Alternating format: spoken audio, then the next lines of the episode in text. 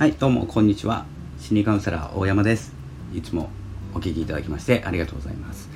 えー、今日はですね、えー、まずレターを書きました、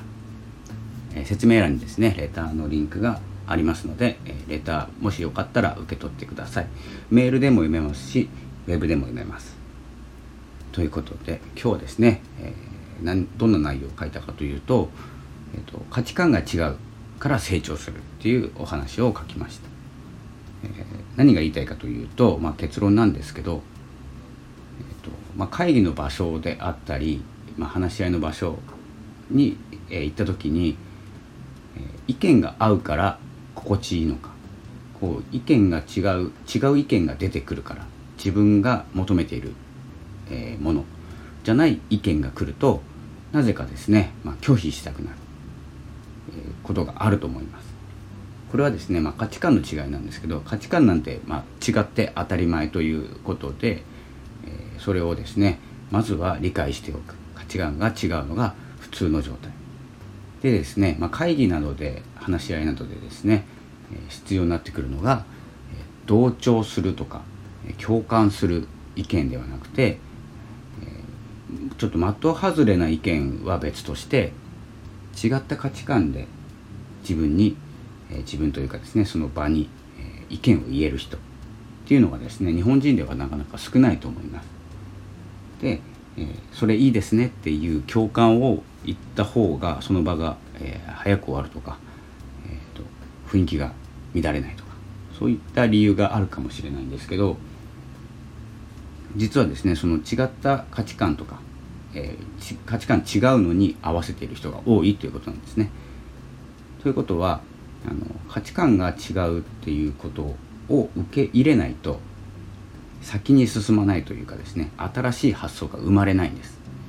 こう自分の意見と他人の意見がぶつかるからそれが合わさって違う意見になったりして発見できるんですね生まれてくるっていう感じです。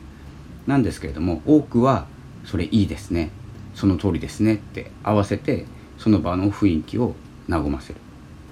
会議って和ませることが目的ではないんですよね。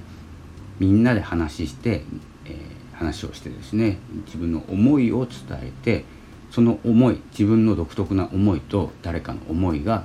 ぶつかった時に何か違うものに形を変える。ということがですね目的になっているのが会議です。でもしですねどう、えー、共感ですか？共感を得たくてとか。皆さんに知らせたくてっていうのだったら、まあ、会議なんて集まる必要ないんですね。メール1本送ればいいですし LINE でもいいですし。でこれでいきます、えー、問題ある方は何か言ってくださいでもいいですし、えそんな感じで進むと思うんですけど、えそんな中ですね、えその意見のぶつかり合いっていうのが長くなってくるとどんどん言えなくなってきます。言えなくなってくることが多いんじゃないかなと思いますし僕もそうですね。会議とかで参加するとあまり長引かせたくないというか会議出たくないタイプの人間なので、えー、結構何も言わないというかまあ同調したり自分の意見は言うんですけどあまりですねぶつかることっていうのはエネルギーを使いますので、えー、やってませんでした。でそんな時に SNS っていうのが一番発見のツールになるんじゃないかなと思ってえこのレターを送ったんですけど SNS って深くもない、まあ、浅いか深いかでいくと浅い感じかなと思うんですけどつながり的には。本当にリアルでも会ってるとかビジネスを一緒にしている方は別として浅い付き合いの方も多くいらっしゃって、違う意見をバンバン言ってくれる場所だと思ってます。それを排除するとかえー、っとですね話を聞かないとかっていうんじゃなくてそんな意見もあるんだなっていうふうにですね捉えることができれば自分は成長に向かっていると思います。それをですね受け入れるんじゃなくて受け止めるですね。受け入れると受け止めるの差っていうのはですねいつかだいぶ前に言った気がするんですけど受けて他人の意見を受けて自分に取り入れるのか。受けてそれを活用するのかまあ、受け止めるは受け止めてますんで止めるですね。自分の中に入れてません。なので何かに生かすことにその場で使うっていうことになりますのでそんなことにはですね SNS を使って発見していく。こう意見が違うとか価値観が違うことを有効に使っていくという方法をレターしました。この価値観の違いですね、ま、パートナーシップとか、えーと、メンバーシップなどでもですね、まあ、使うことになりますので価値観という言葉、まあ、使ってもしょうがないんですけどね、絶対違うんで合ってると思思う場合があると思うんですけど価値観が似ているとか似てるのはあるんですけどほとんどがですね合わせている、